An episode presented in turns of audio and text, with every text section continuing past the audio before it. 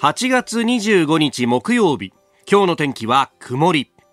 日本放送飯田浩二の OK 工事アップ。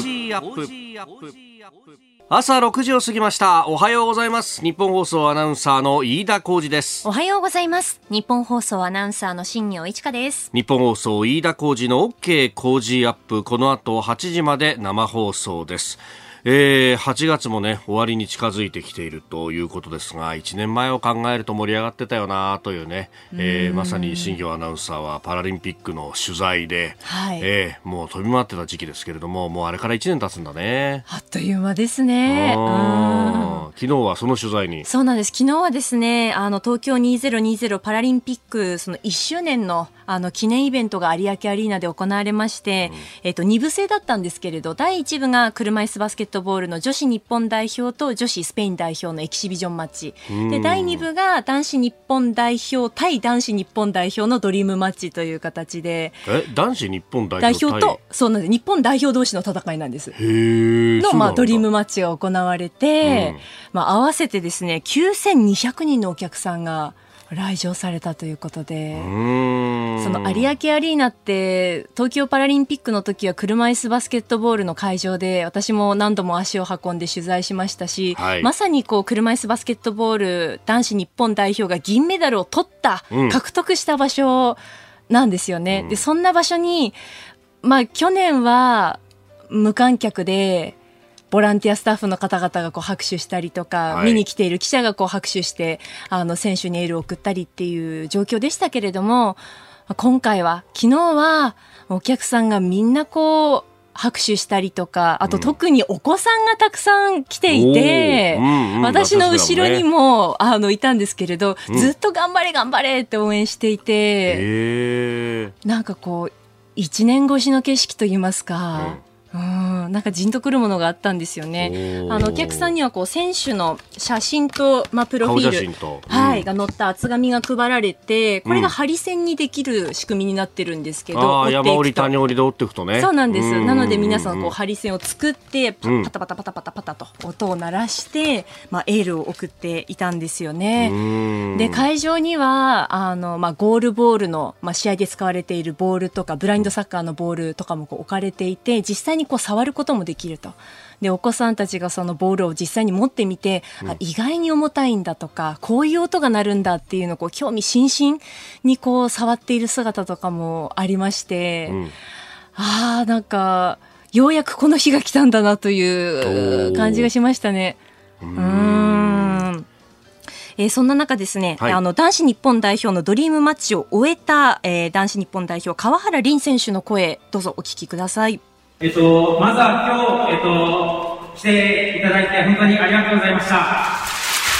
ります。えっと、大会には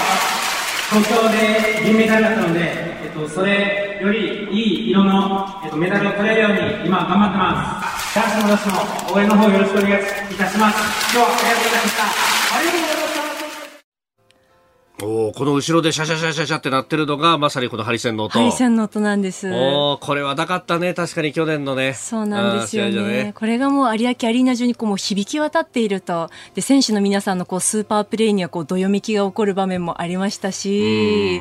やなんかまあ、東京パラリンピックを終えて、これから川原選手もおっしゃってましたけど、今度こうパリへの挑戦が始まってくるので、はい、この先へと、あ、パラスポーツってこう面白いんだなってって思った部分がこうつながっていけばいいなっていうのは本当に感じましたね。うんまあこれは本当オリンピックスポーツにも共通するところだけど、あの2020年だったはずの東京大会が1年後ろに倒れた。で次のパリ大会っていうのは予定通り24年に行われると。はい、だから準備期間も何も短いんだよな。そうなんですよ、ね、今回の本番までの道のりっていうのはね。はい、だからもうまさにこれ今ね次を目指すっていう人にとっては。折り返しに向かってくるところでこっから先が大変だぞっていう中で1年を迎えた、はい、だからここでもう一回ネジを巻き直してというか、うん、でこれいろんな特集記事も出てますけどやっぱりスポンサーの数がとかあるいはあの無観客で行ったがゆえにお金を取れるスポーツなんだよっていうアピールの部分っていうのがなかなかできづらかったっていうのがね。そうなんですよね。関係者の方にお話伺うと、そのまあパラリンピックでチケットを買ってお金を払って会場に行って見るっていう経験をまあしてほしかったとできるならば。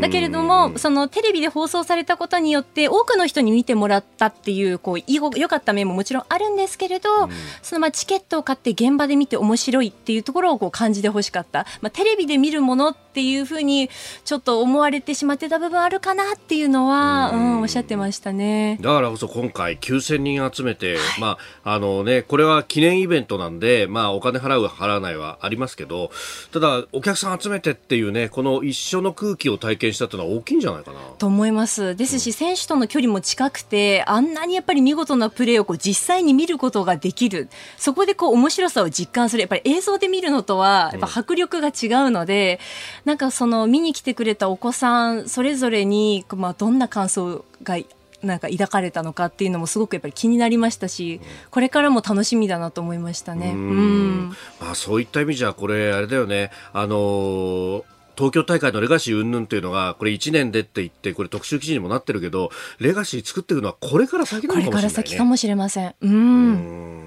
まあ、次に向けて、えー、新アナウンサー取材を続けるでしょうし、はい、またいろんなことをね、えー、レポートしてくれると思いますんで、ご期待いただければと思います。まあ、スポーツで言いますと、今日は、あサッカー日本代表の森保監督のインタビューの模様というのもありますんで、えー、ぜひ、えー、おお楽しみいただければと思います。ここが気になるのコーナー、スタジオ長官各紙が入ってまいりました。えー、今朝の一面ざっと見ますと、まあ、昨日のですね、岸田総理の動きが一面というところが多いですね。で、特に、あの、昨日ね、えー、グリーントランスフォーメーション、えー、GX 実行会議という政府の会議が行われました。脱炭素実現に向けて議論するというところで、まあ、そこでですね、あの、原子力発電所の、えー、新増設であったりとかについて、えー、メッセージが出ましたんで、まあ、これを一面というところが多いですね。朝日新聞、原発新増設を検討、えー、首相指示運転期間延長もという、えーまあ、再稼働についての話。毎日も原発新増設を検討、えー、次世代の首相指示と、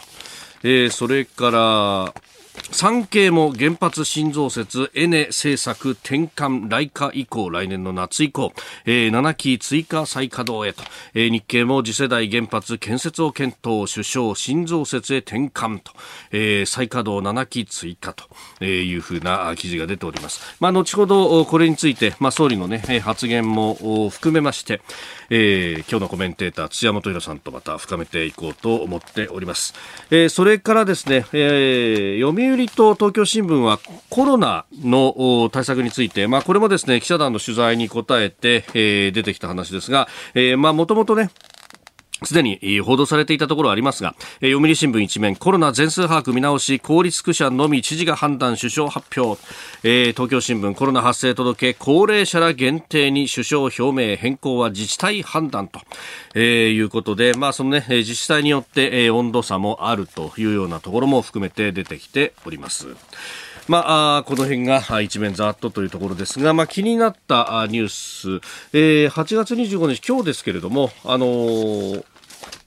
沖縄の県知事選が、えー、公示になると。いうタイミングであります。まあ、あの、現職の玉城デニーさんが2期目を目指すというところでありますが、まあ、これに対してですね、えー、新人で、まあ、前の宜野湾市長の佐喜松さん、それから、えー、元郵政改革担当大臣も務めていらっしゃった下地幹夫さんが、えー、立候補をすでに表明しているということで、まあ、三子三つどへという感じになるのかというところであります。まあ、あのー、この沖縄のね、えー、首長選であるとか、まあ、あるいは選挙とこういうふうになると、アメリカ軍の基地をどうするというような話に、えー、なっていくわけですが、他方、おまあ、この沖縄。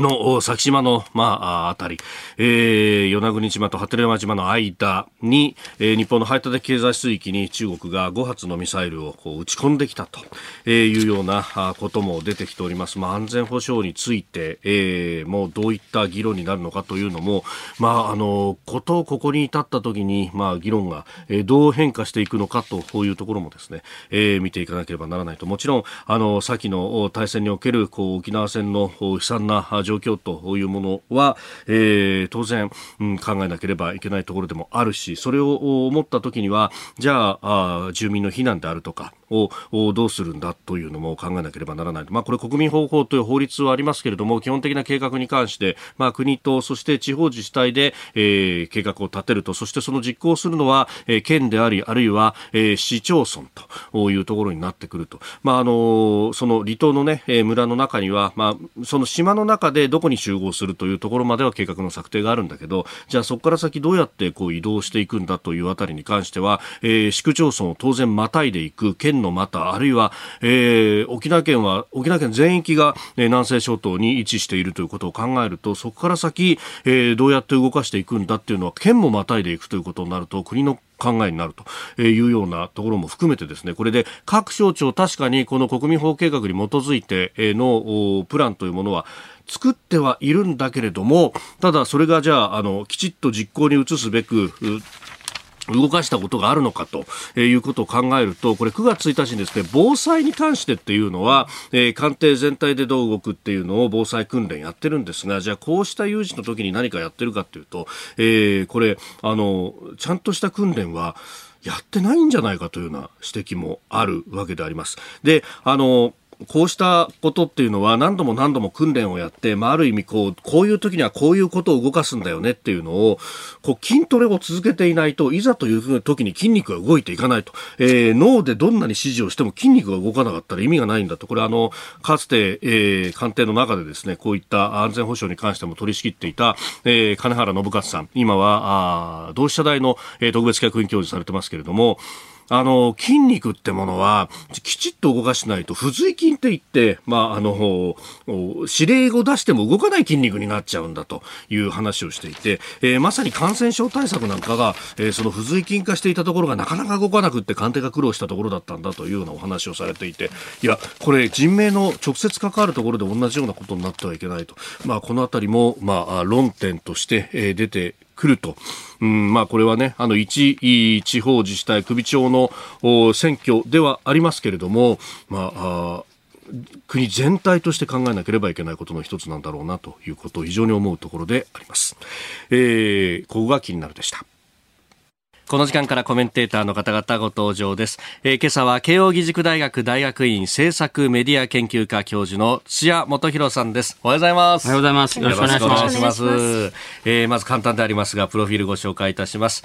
えー、ご専門は国際関係論とサイバー安全保障、えー、国際大学グローバルコミュニケーションセンター主任研究員などを経て2021年8月から慶應義塾常任理事兼、えー、大学院政策メディア研究科の教授に就任されています、えー、また日本経済新聞の客員論説委員や内閣府宇宙政策委員会宇宙安全保障部会委員を兼任、えー、近所にはサイバーグレートゲーム政治経済技術とデータをめぐる地政学などがあります。ます。国際政治における情報サイバーについてリードする研究者と、えー、いうことであの前回はですね3月の半ばぐらいにあのロシアによるウクライナ侵略が始まって、まあ、1か月ぐらいのところで、えー、電話でご出演をいただいておりました。さあまずは大学今夏休みそうですね。ということですよね。はいはい、これで結構いろいろメールなんかでいただくのが、あの、大学だとか学校についてのコロナのね、えー、話で、えー、こちら、ともこさん、うさももさんという方ですね、えー、高津区、川崎市の方ですが、えー、来週から子供の学校始まるんですが、まあ、収束の気配のないコロナ、とても気がかりですと。なかなかこれ先生、対面は難しいですか、まだまだ。いやあの私たちはですね、えー、もうあの4月からあのキャンパスを取り戻すっていうことでですね対面授業もほぼ9割やっております。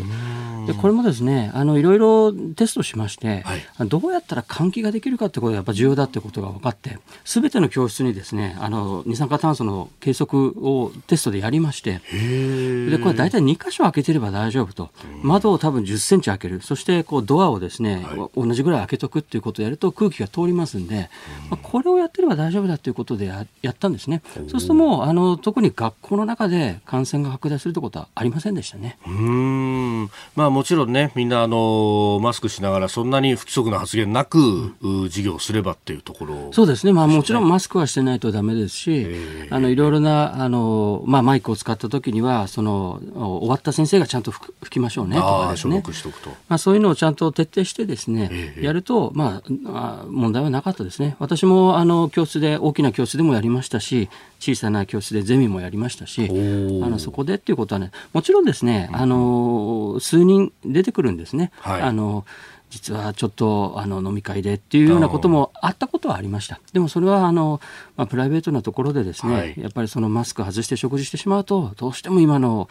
あの変異株強いですからね、かかってしまうということがありましたけれども、まあ、学校の中で授業を通じて感染するということはありませんでしたね。えー、今日も8時まで土屋さんにはお付き合いいただきます。まあ、コロナについてね、この規制の条件の緩和等々も後ほど取り上げてまいります。今日もよろしくお願いいたします。よろしくお願いします。ここでポッドキャスト YouTube でお聞きのあなたにお知らせです。ラジオ局日本放送飯田浩司の OK コージーアップ週末増刊号を毎週土曜日の午後に配信しています1週間のニュースの振り返りこれからのニュースの予定。今週の株式市場のまとめと来週の見通し。今注目の銘柄を深掘り解説してお送りしています。後半には Cozy up! コメンテーターがゲストと対談するコーナー。今月はジャーナリストの有本香さんと麗澤大学客員教授の西岡力さんの登場です。北朝鮮による日本人拉致問題日韓関係などをテーマにお話を伺います。週末もぜひチェックしてくださいあなたと一緒にニュースを考える飯田浩二の OK 工事アップ。コメンテーターの方々と7時をまたいでニュースを掘り下げてまいります。えー、今朝は慶応義塾大学大学院政策メディア研究科教授の土屋元博さんです。引き続きよろしくお願いします。よろしくお願いします。え、まず株と為替の動きをお伝えしておきます。24日のニューヨーク株式市場ダウ平均株価は前の日と比べ59ドル64セント高い3万2969ドル23セントで取引を終えました。ハイテク銘柄中心ナスダック総合指数は50.23ポイント上がって1万2431.53でした。一方、円相場は1ドル137円10銭付近で取引されております。えー、アメリカの中央銀行にあたる FRB 連邦準備制度理事会のパウエル議長の講演を控えて様子見ムードが広がって、えー、いる中小幅反発ということでありました、えー、さてでは取り上げるニュースこちらです。ゼレンスキー大統領独立記念日に停戦の用意はないと明言。ウクライナはロシアによる侵略から半年の節目と重なる24日独立記念日を迎えました。ゼレンスキー大統領は停戦の用意はないと明言しロシアが2014年に強制編入したクリミア半島も取り戻すと宣言をしました。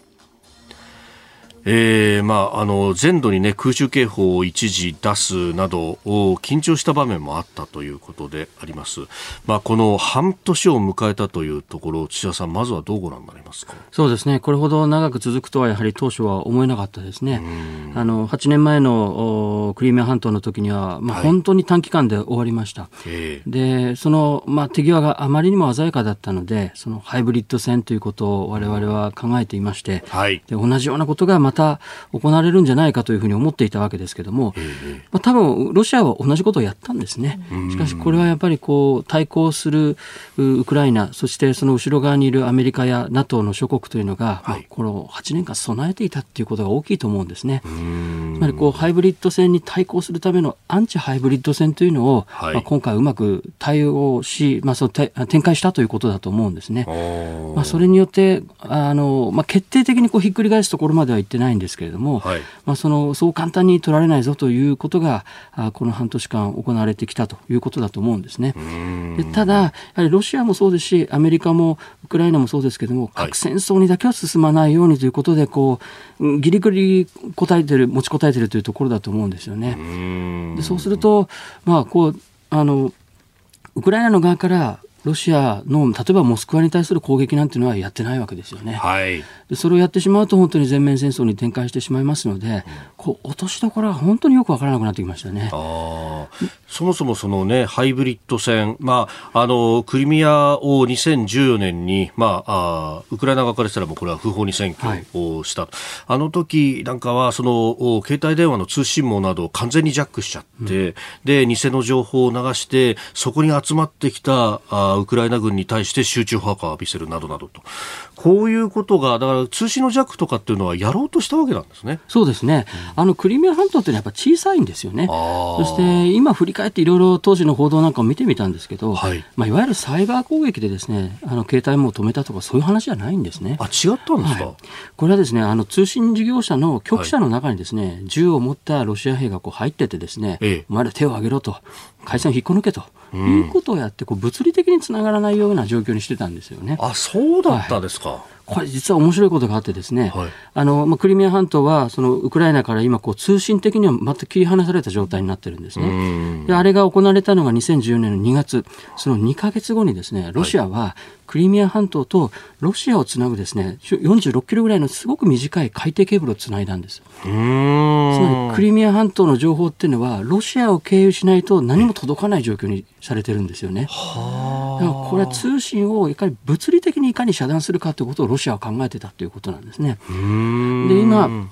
まあ、そのクリミア半島の中でいろいろなですねあのロシアの基地が爆発したりということが始まっていて、はい。まあ、このゼレンスキー大統領、クリミア半島を取り戻すっていうことを言っている、で彼はその手の内を明かしてませんけれども、まあ、いろいろなことが始まってるんだなということをすごく感じますよね。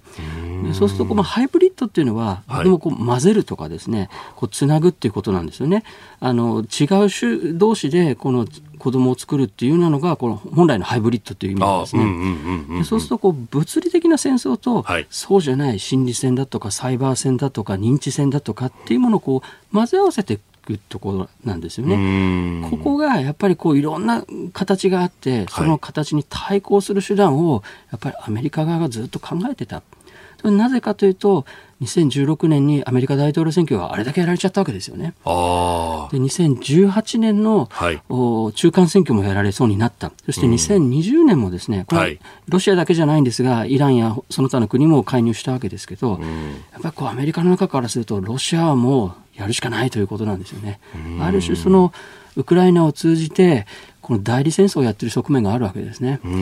でこうアメリカはこうマイクロソフトですとかい。ろんな会社が後ろに立って、えー、このウクライナを支援するということをやってるので、本来、もうウクライナだけだったら間違いなくロシアの勝ちだったと思いますけれども、まあ、そのウクライナを支援するということを各国がやってるということで、状況がまあこれだけ、えー、変わってしまった、予想とは違ったということだと思いますね。まあ、このね、えー、ハイブリッド戦、えー、等々について、ウクライナの情勢、7時をまたいで、えー、続いていこうと思っております。お送りしております日本放送、飯田浩二の OK 工事アップです。8月25日木曜日時刻朝7時を過ぎています。改めましておはようございます。日本放送飯田浩二です。おはようございます。新業一華です。今朝のコメンテーターは慶應義塾大学大学院政策メディア研究科教授土屋元弘さんです。引き続きよろしくお願いいたします。よろしくお願いします。さあこのウクライナをめぐる情勢というところでまああの先ほどねゼレンスキー大統領の演説停戦の用意はないということそしてクリミアも含めて奪還するんだということが出てきましたがもうそうなってくるとまあ本当ゼレンスキーさんも一番最初その3月4月ぐらいの時点での停戦交渉では2月23日時点のラインと要するにロシアがウクライナに対して侵略を始めたその前のラインというものが一つ念頭にあったようにも見えましたけれども。まあ、この辺というのはもう考えずに、まあ、これはそのウクライナの中の世論であるとかも含めて考えると引くことはないってことになってくるわけですかね。いや、あれは私もびっくりしましたね。うん、あの、23日、2月23日のところまでなら可能かもしれないと思ってたんですけども、はい、まあ、クリミア半島まで取り返すということになると、これはもうちょっと時間がかかるでしょうし、うん、まあ、そのロシア側の反発も強くなりますよね。まあ、ロシアとしては、こう、マイナスになってしまっては困るというふうに思ってるでしょうから、はい、まあ、こう、ロシア側の逆に反発というのもかなり強くなるんじゃないかと思うんですよね。ただ、まあ、その、ウクライナ国内のゼレンスキー大統領の支持率率なんかを見てみますと非常に高いですし、あのウクライナの人たちもあのクリミアを取り戻すということがとても重要だというふうに言ってますので、はい、まあ、その辺のところのこう世論の雰囲気というの変転換をですね、ゼレンスキー大統領見てるのかなという感じはしますね。うん。まあ、それにこう、ね、西側の支援がどこまでというところで、まあ、あの精密なその誘導ミサイルなど、ハイマスと呼ばれるものなどが出てきてますけれども、はい、まあ、この辺この先っていうのはどういう支援が必要ですか？いや本当にあのどこまでですね軍事支援をしていいのかっていうのは難しいところだと思うんですね、うん、あの最初、ドイツなんかはヘルメットしか送らないなんて言って大変品縮を買ったわけですよね、はい、しかしドイツもかなり家宝に近いあの重火砲をですね提供するということであの意識を変えてますよね、うん、まあ、ドイツもそのガスがつながらないということでロシアに提供してもらえないということで、はい、腹をくくり始めてるわけですよね。うん。でただやっぱりあの非常に面白かったのはですね、ええ、あの北朝鮮の研究をしている人と話をした時にですね、はい。これは私もびっくりしたんですけども、北朝鮮をやってる人たちからすると、やっぱりかつてのウクライナですね、今のウクライナでなくて、かつてのウクライナというのは、非常にその緩い国だったと、つまり核技術だとかミサイル技術っていうのを北朝鮮に提供したのはウクライナなんだというふうに言うわけですね。はい、あの中国の最初の空母、遼寧ですね、はい、これももともとはウクライナにあったものですよね。うん、もうそのカジノにするんだということで、ウクライナが中国に売却してしまったものですよね。はい、それを中国が作り直した。うんその可能性はあったはずなのに、うん、まあ、それをウクライナは、まあ、ある種容認していたわけですよね。うんところがやっぱりウクライナは、そのクリミア半島を8年前に取られたということで、うん、これはロシアとは決別しなきゃいけないというところだったと思うんですよ。うん、そこでこうウクライナが随分変わったし、そしてこうゼレンスキー大統領という、まあ、ある種コメディアンだった非常に特殊な経歴を持った人が大統領になり、ウクライナの人々の気持ちがずいぶん変わったんだと思うんですよね。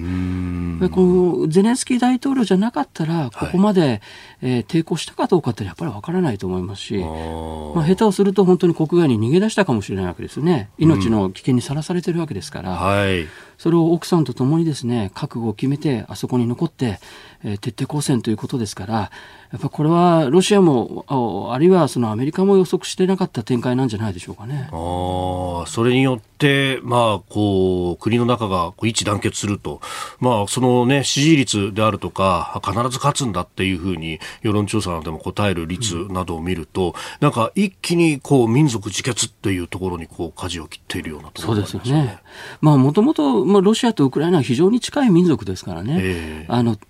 憎しみ合うというような関係でもなかったはずですし、まあ、かつてのソ連の時には、ウクライナがやっぱりその武器庫って言われたわけですね、はい、このソ連のいろいろな武器を作っていたのがウクライナなんですよね、でそういう面ではあそこに技術もあったわけですし、はい、まあ、今も手放していますけども、核兵器もウクライナにはあったわけですよね、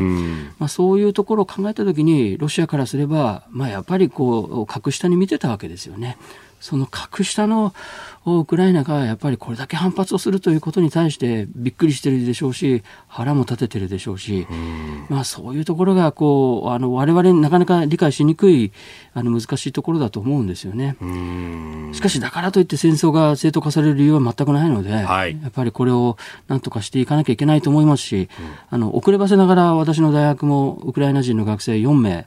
大学院生を受け入れることにしてですね、来月来るんですよね。やっぱり彼らの言うことをぜひ直に聞いてみたいなというふうに思ってますし、あの、今、もう半年経って多分我々若干ですね、あの、飽きてるというか、うんうん、その、緊張感が下がってきてるような気もするんですよね。慣れちゃってるというかね。はい。はい、まあ、経済制裁なかなか効かないなみたいなところもあると思うんですね。これどこまで団結して、うん、えー、この民主主義陣営を支えていくかということが今問われてるんじゃないかと思いますね。うんウクライナ情勢についてでした。おはようニュースネットワーク。東京有楽町日本放送キーステーションに全国のラジオ局21局を結んでお届けいたします。時刻は7時11分を過ぎました。おはようございます。日本放送アナウンサーの飯田浩二です。今朝のコメンテーターは慶應義塾大学大学院政策メディア研究科教授の土屋元博さん。取り上げるニュースはこちらです。岸田総理コロナ全数把握の見直しと入国時の陰性証明免除を表明。発熱外来や保健所業務が相当に逼迫した地域においては緊急避難措置として、自治体の判断で、患者届出の範囲を、高齢者、入院を要する者、重症リスクがあり、ま治療薬投与等が必要な方などに限定することを可能といたします。えー、この全数把握の見直しについて、えー、昨日総理官邸で行われましたオンライン取材に答える岸田総理のコメントをお聞きいただきました。まあ、この自治体の判断で、えー、届け出の範囲を高齢者らに限定することを可能とするという点、えー、それからあの水際対策について日本への入国帰国時に求めている72時間以内の、えー、検査、えー、これはワクチン3回接種済みであることを条件に免除する。ということが出てきております。あの前々からこれ報道はされていたことですけれども総理の表明というふうになりましたこの点どうご覧になりますか？そうですね。あの、保健所や、あの、その入力をしなきゃいけない、え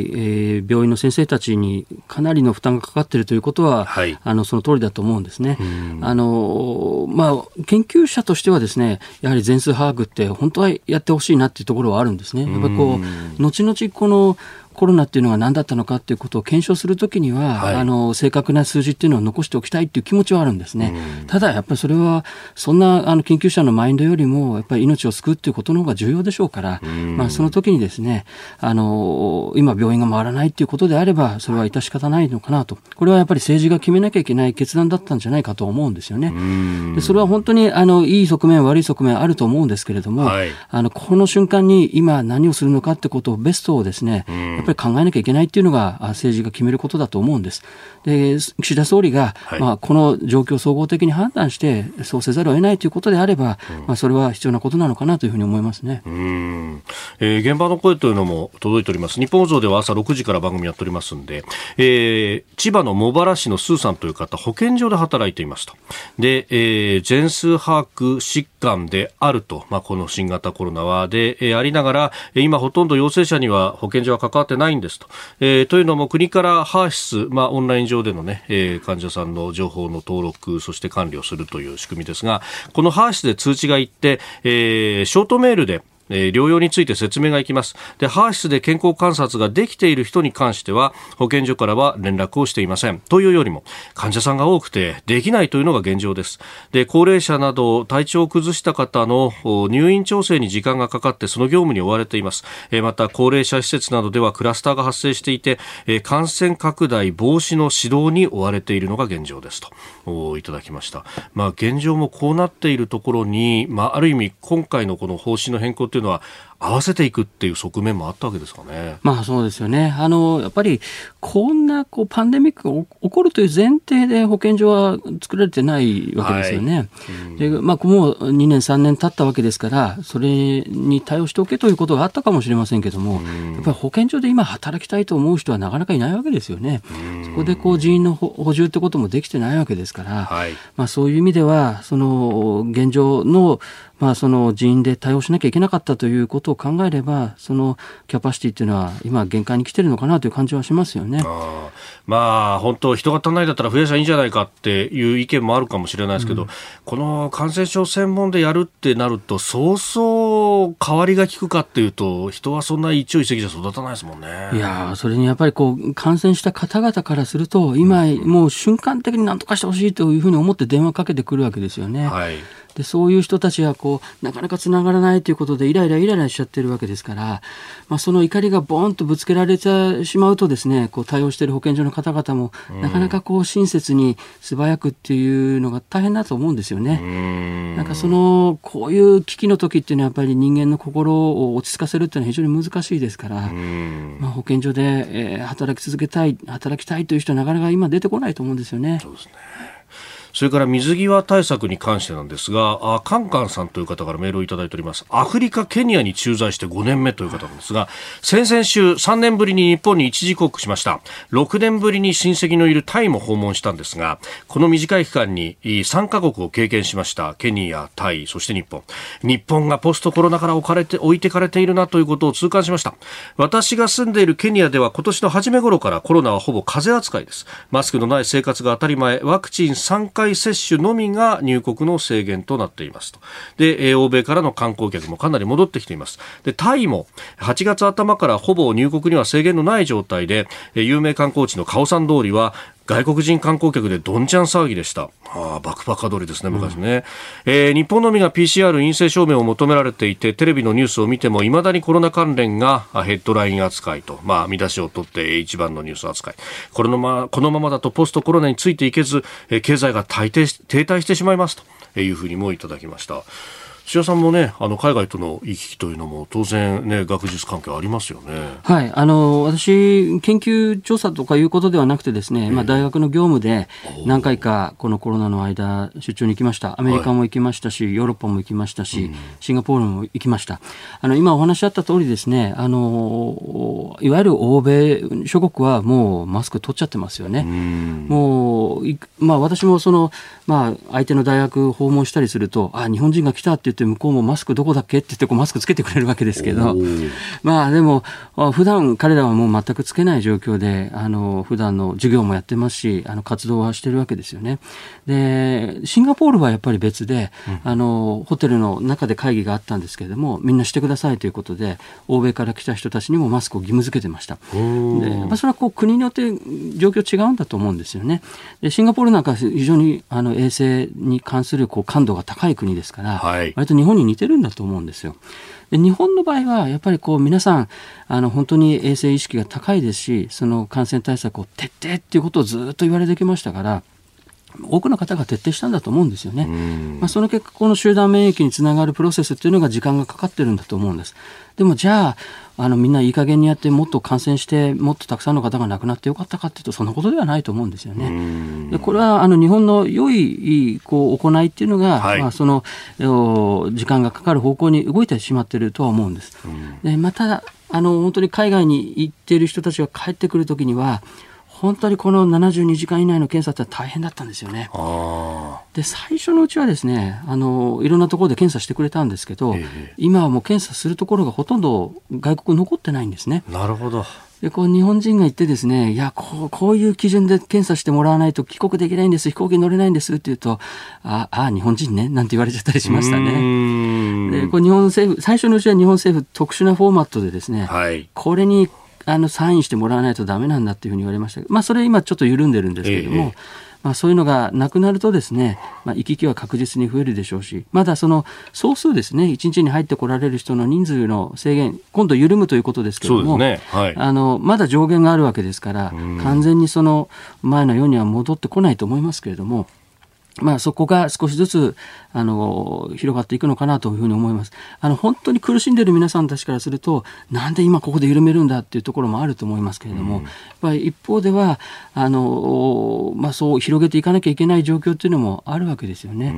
あの私の研究一緒にやってるアメリカ人の方もですねもう日本に来て調査研究したいのに3年できない。もういい加減にしてくれみたいなことをもう毎週のようにメール送ってくるんですね。い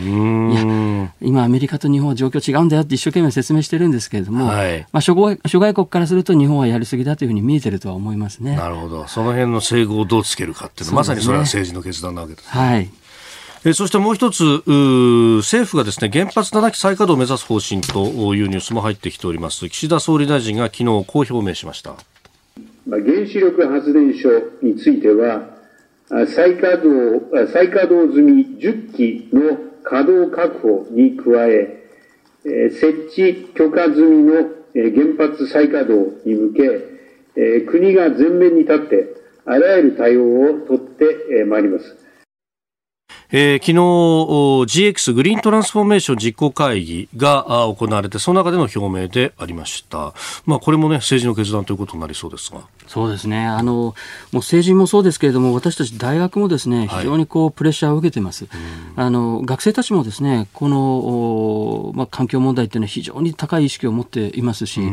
その海外との大学の連携のためにいろんな会議あの出てきましたけれどもやっぱり海外の大学もですね大学が出すカーボンっていうのをなんとか減らそうということもやってますし、はい、我々これからその政府に各国から働きかけていこうってそういうネットワークもあるわけですね。来年あの日本はサミットやります。ああ、そうですね。はい、この平和の問題、環境の問題、両方重要なテーマになると思いますね。うん、そうか、その辺見据えると、ここでっていうタイミングだと思います。えー、今日は土山敏さんとお送りしてまいりました。おはようニュースネットワークでした。7時28分です、えー、今朝は慶應義塾大学大学院政策メディア研究科教授土屋元弘さんとお送りしております。引き続きよろしくお願いします。よろしくお願いします。続いて教えてニュースキーワードです。情報戦外務省はおととい2023年度来年度予算の概算要求で情報戦への対応を強化する方針を示しました。ウクライナ情勢に関してロシアの侵略を正当化するような誤った情報がソーシャルメディアネットワーク上などで流れるなどしていて AI を使った情報収集分析に取り組む方針とのことです。まあ、このウクライナ、まあ、この、ね、一連の戦いでの、まあ、情報戦も含めてどう日本として対応するかですよね、はい、これ、情報戦という言葉を今回は使われたんですけれども、はい、今、自衛隊の人たちと話すとですねこれ認知戦という言葉をよく使いますね。認知戦、はい、つまりこう我々の認知をどうやって正しく保っているかということがとても重要だというふうに言うわけですね。あの先ほどちょっとお話したアメリカの大統領選挙みたいにですねこういろんな情報が偽情報、フェイクニュースが入ってくるわけですよね。はい、で考えてみれば外国の勢力がですね私たちの頭の中に手を突っ込んでぐるぐるぐるぐるかき回してですね私たちが正しくこう周りを認知できるかどうかということを左右しようとしているわけですね。でこう IT 情報技術っていうのはこう目と大体こう耳を使ってこう情報が入ってくるわけですよね。はい、でそのデバイスに入っている情報が正しいですか？それを通じて入ってくる情報が正しいですか？っていうところが大変問題になってきている。これですね、ちょっと言い過ぎなところもあるかもしれませんけれども、今 IoT ってよく言いますが、はい、今私は IOB っていう言葉をいろんなところで使うんですね。 IoB ですか、はいつまり Internet of Brains。 Internet of Bodies。でそれがこうつながって Internet of Behaviors っていうんですね。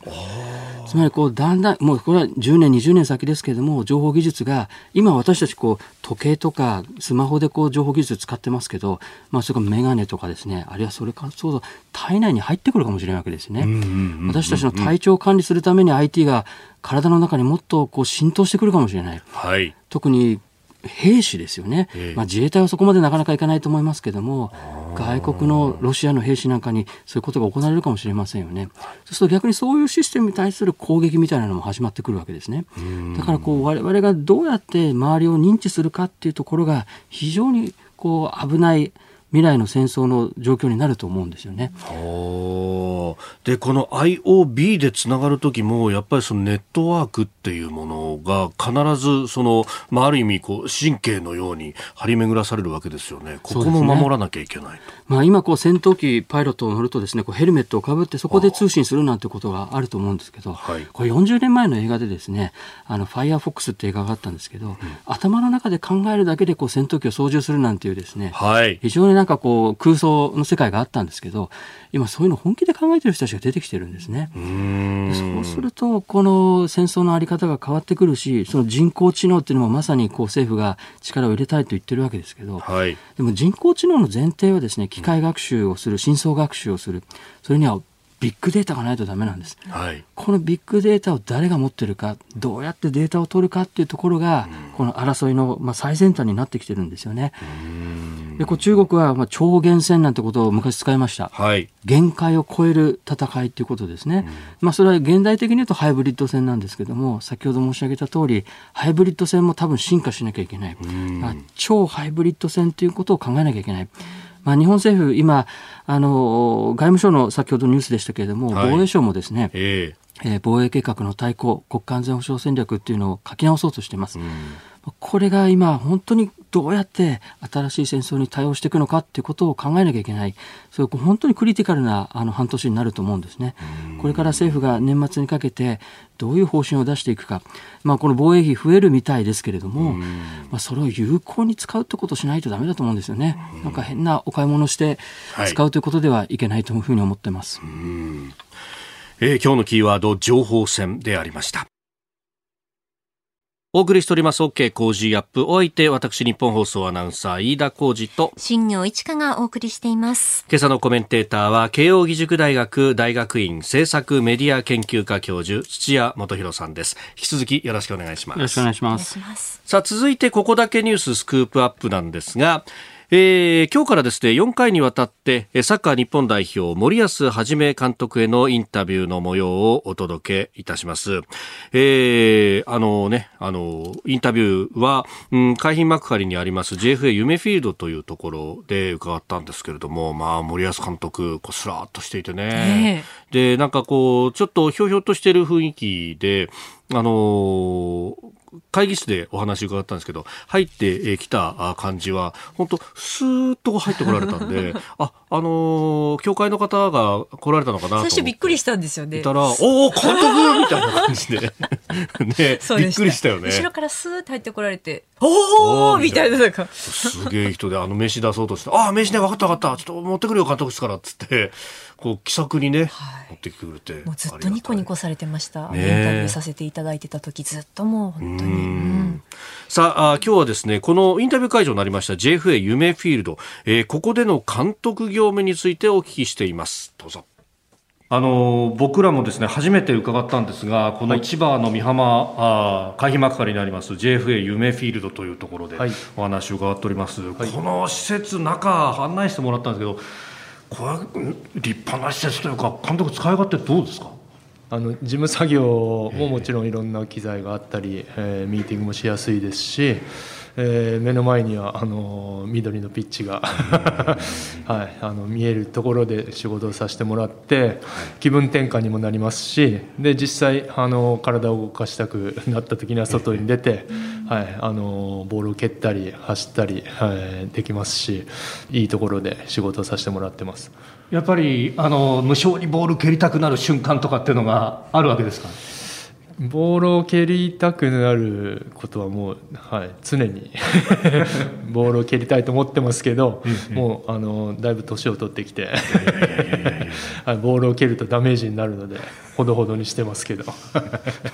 監督自身もむちゃくちゃ焼けてらっしゃいますよね。やっぱり外に出てる時間っていうのは結構長いものですか？そうですね。あの代表チームの活動はあまりないんですけどここで時々あの各年代の代表の活動があるので、えー、そこで見に行ったり、うん、で、まあ、いろんなあのカテゴリーの研修等々あるので外に出て 見に行ったり一緒にボールを蹴ったりとかさせてもらってます、はい、それで開けてます。そういうところでやっぱり一緒に体を動かすとかっていうのはこうただコミュニケーションを取るととはまた違いますか？そうですね。あのボールを蹴るといってもあの子どものサッカースクールみたいなことをやってる時にあの飛び入りで参加させてもらって子供と一緒にボール蹴ったりするんですけど、あのまあ、そこはあのただ本当にこう喋ってコミュニケーション取ったり、あの私が、あの自分の経験であったりで代表選手はこうだよっていう話を伝えるだけじゃなくて、一緒にこうボールを蹴ることによってより相手もこう近づいてきて、はい。あの会話もより深くなっていく伝わりやすくなっていくっていうのは、はい、ボールを蹴ることで、はい、あの距離感が縮まるかなと思います。やっぱここねあの地域との、まあ、一体であったりとか、はい、まあ、千葉県であるとか、はい。まあ、千葉市と、ね、あのいろんな活動もされてるっていうのを聞いたんですけどやっぱそこでこうサッカーのクリニックやってたりなんかすると飛び入りとかっていうのが場合によってはあったりするんですか？はい、あの時々あのすごいっすね、はい、あのここで仕事してるので、時間が空いた時にあのサッカースクールというか各年代のあの活動してる時にはグラウンドに降りていって声かけたりとか、はい、あの練習を見させてもらったりとかっていうことは、はい、しますね。もう先週ちょうど地域の、あの少年サッカーチームがここで、あのイベントをやっていたので、え。そこに 飛び入り参加して子供とミニゲームしました。ほそれ子供ももちろんですけど親御さんもむっちゃ興奮したんじゃないですかはい、すごくあの一緒にこうプレーすることを喜んでくれてましたね。私自身がでも嬉しかったです。あの子供と一緒にこう触れ合って、はい、なんか一緒にこう楽しく、あのボールを蹴れるっていうことがあのすごく、はい、嬉しかったですね。それこそそこから未来の代表選手が出たりとかっていうのもね可能性として当然あるわけですもんね。はいあの期待してます。あの子どもたちにはすごく大きなこう可能性があると思いますので、みんな努力次第ではあの将来プロになったり代表になったり世界に羽ばたいていくような選手がこう出てくるんだろうなっていうふうに思いながらあの一緒にボールをあの蹴ってました。でありがたいことに今こうやって代表の監督をさせていただいて、やっぱ相手も私のことを分かってくれてますし。はいなんていうんですかね。普段スタンドからピッチを見てるとかあるいはテレビで試合を見てくれてる。でこういうラジオを通してあの試合の状況をこう聞いてくれたりとかしてる。あの距離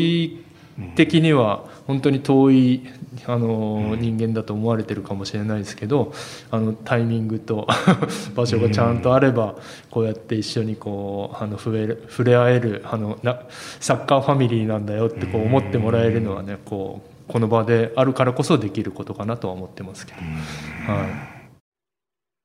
いやあのこのね JFA 梅フィールドって確かにピッチもたくさんあってでそれだけじゃなくてビーチサッカーのね、え場所であるとかあるいはフットサル場があったりとかっていうね。でそれだけじゃなくて、まあ、トレーニング場があったりとか、まあ、専門的なこう体のケアなんか向けられるっていうそのプロユースの設備もあるんですけどただあの結構周りのね、えー、少年サッカーとかがこう練習に使ったりなんかしたりとか地域のイベントで使ったりなんかしててでそこに代表監督が降りてきて、飛び入りで混ざるっていうのが普通にあるんだっていう、これ、子供からしたらこういう原体験って結構、土屋さんって大きいですよね。いや、本当にこう、プロとか代表とかね、そういう人にこう、あったって言って、こう、間近に見れて、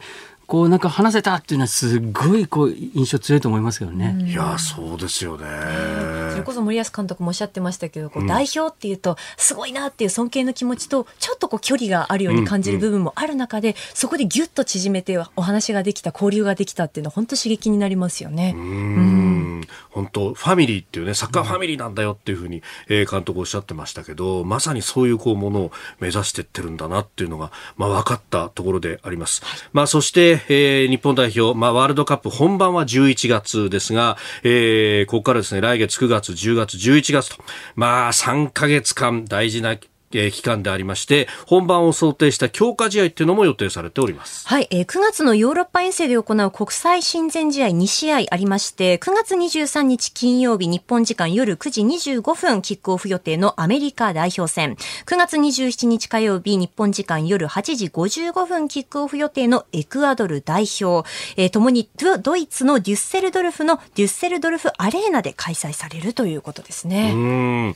いやーなんかやっぱりさ、あの生直に会って話聞いたりなんかすると、かなり近いっていうかね、そうなんですね、えー、より応援したくなっちゃうなという感じもあります。うん、明日以降もサッカー日本代表森保監督へのインタビューの模様をお届けしてまいります。えー、ここだけニューススクープアップでした。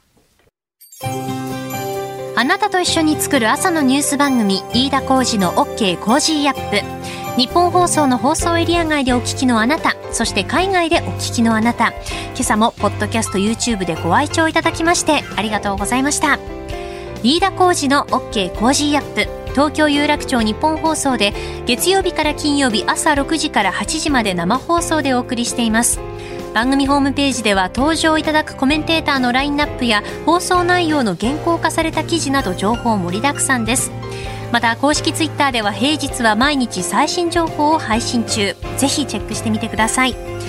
そしてもう一つ飯田浩二アナウンサーが「夕刊富士」で毎週火曜日に連載中。飯田浩二の「そこまで言うか」こちらもぜひご覧になってください。